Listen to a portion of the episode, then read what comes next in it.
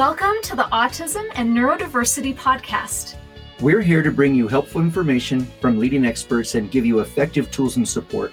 I'm Jason Grygla, a licensed counselor and founder of Techie for Life, a specialized mentoring program for neurodiverse young adults. And I'm Debbie Grygla, a certified life coach. And maybe most importantly, we're also parents to our own atypical young adults. Hello and welcome to the podcast. This is Jason Grygla. I'd like to talk today about something I learned about love a long time ago and about relationships. And it was this statement, and it's interesting and it's true. And after being a marriage and family counselor for over 20 years, this is an important concept to understand. And then we'll equate it and relate it to our neurodivergent loved ones and how to help mentor them better. But the statement is this we fall in love with someone because of how we feel when we're with them. Let me say restate that in a different way. We fall in love, we connect, we like someone, we bond with them because of how we feel, how how we're experiencing the interaction. Now, it's interesting as well because if you think about it, we can fall in love with someone having an experience about them and they don't even know we exist. So we can fall in love and or become infatuated and build a deep relationship with someone who has absolutely no idea that we're living. And it happens all the time because as we're imagining that person and the relationship and what it would be like and thinking about them we have all kinds of intense chemicals flowing that feel good dopamine hits and all of that. So the lower brain really kicks in and, and even the higher brain and says this feels great and then we bond and we want to be close to that person because we seek out things that feel good.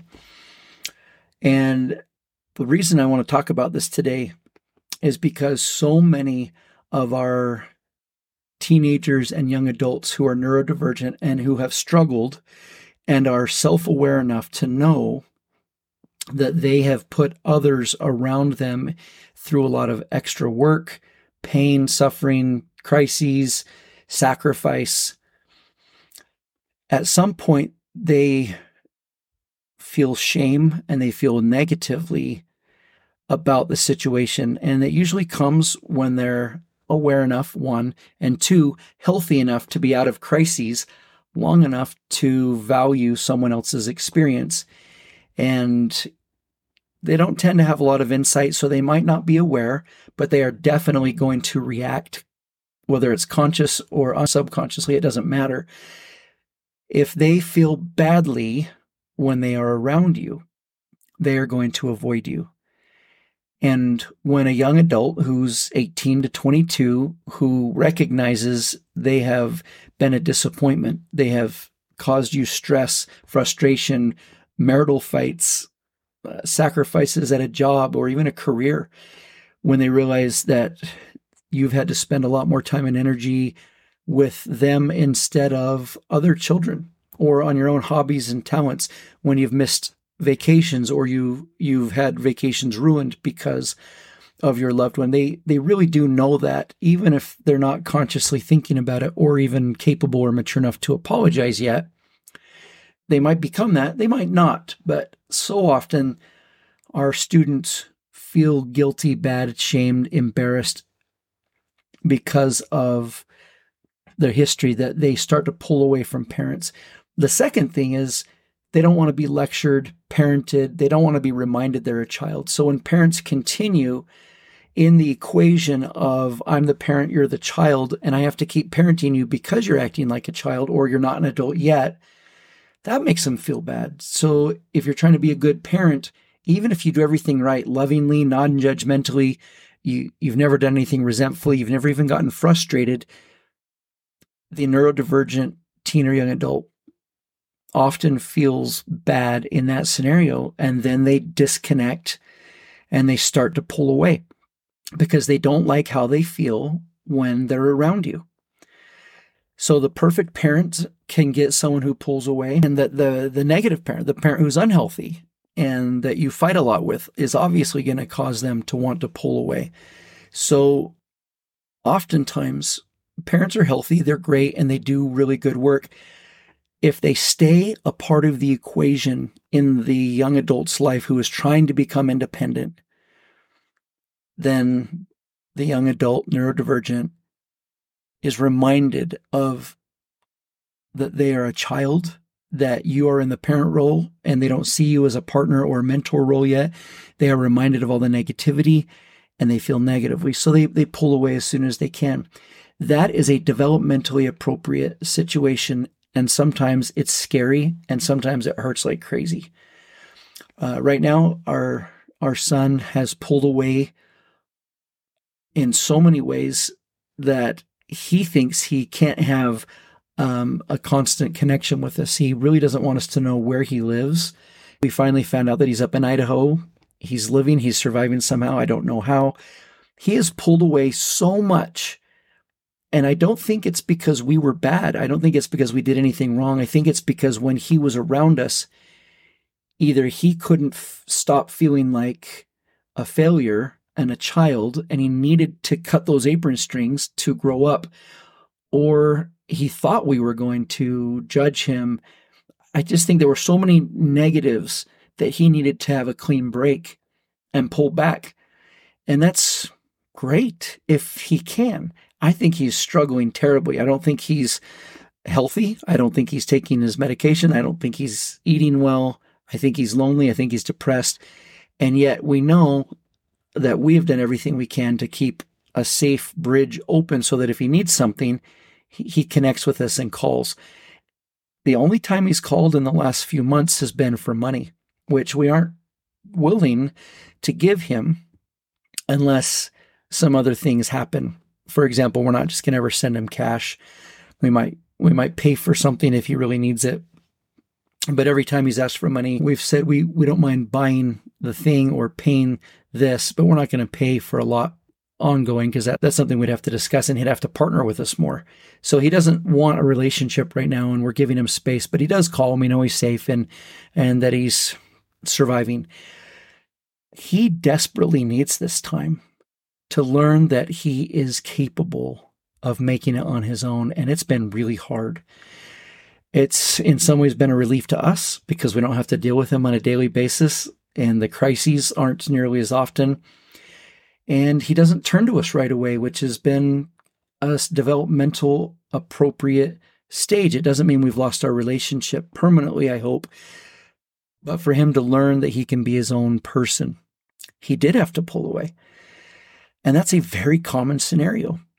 The upside is once they have found themselves and built enough confidence and enough evidence that they're succeeding or capable or lovable or making it. But I actually just, it, this is on my mind because I sent him a text this morning and I don't do it very often because I know he really wants his space.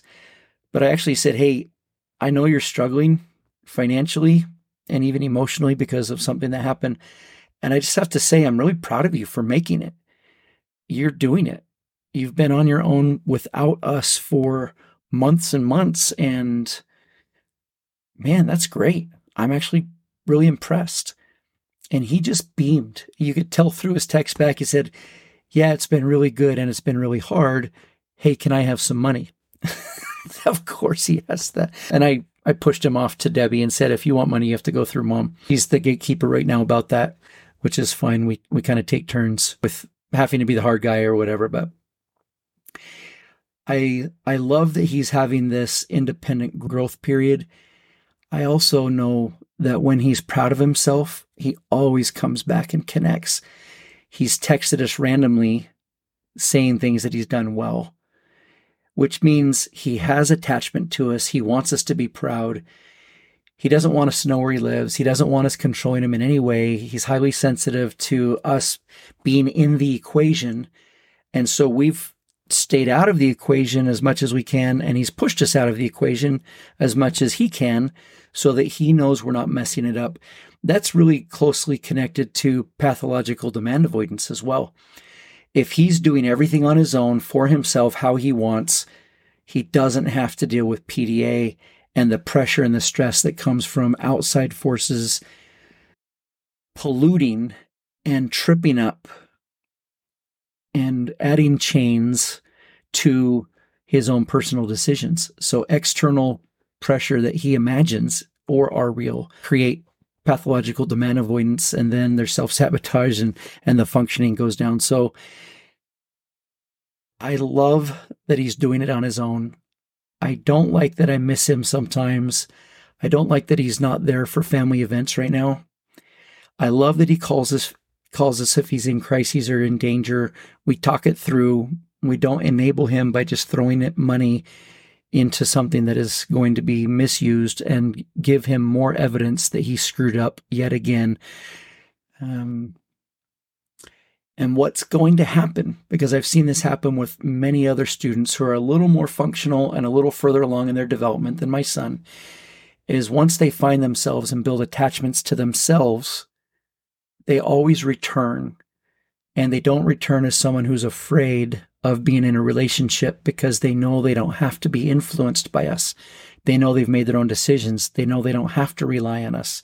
So they don't have to come back into the relationship and go back to the uh, the imbalance of the parent child or the dependent the dependent one on somebody and I am really excited for that day because then I'll just be able to have the adult child that I've always wanted in a relationship where we can just enjoy each other when they come back the hero, it made the sacrifice all worth it. That's the process of disconnect and reconnect and un- unenmeshing and re interdependence that can happen in our relationships with those that we love who are neurodivergent. So remember, how they feel about themselves may not have anything to do with you and what you've done right or wrong, but how they perceive the interactions and what's going on and what you might do and how you might be feeling and if they feel negatively, they're going to pull away. And if they can't pull away, they're going to resent you. So it's not necessarily a bad thing to let them go. Thanks for listening, and we will talk to you real soon. Bye. Thanks for joining us on this episode of Autism and Neurodiversity with Jason and Debbie.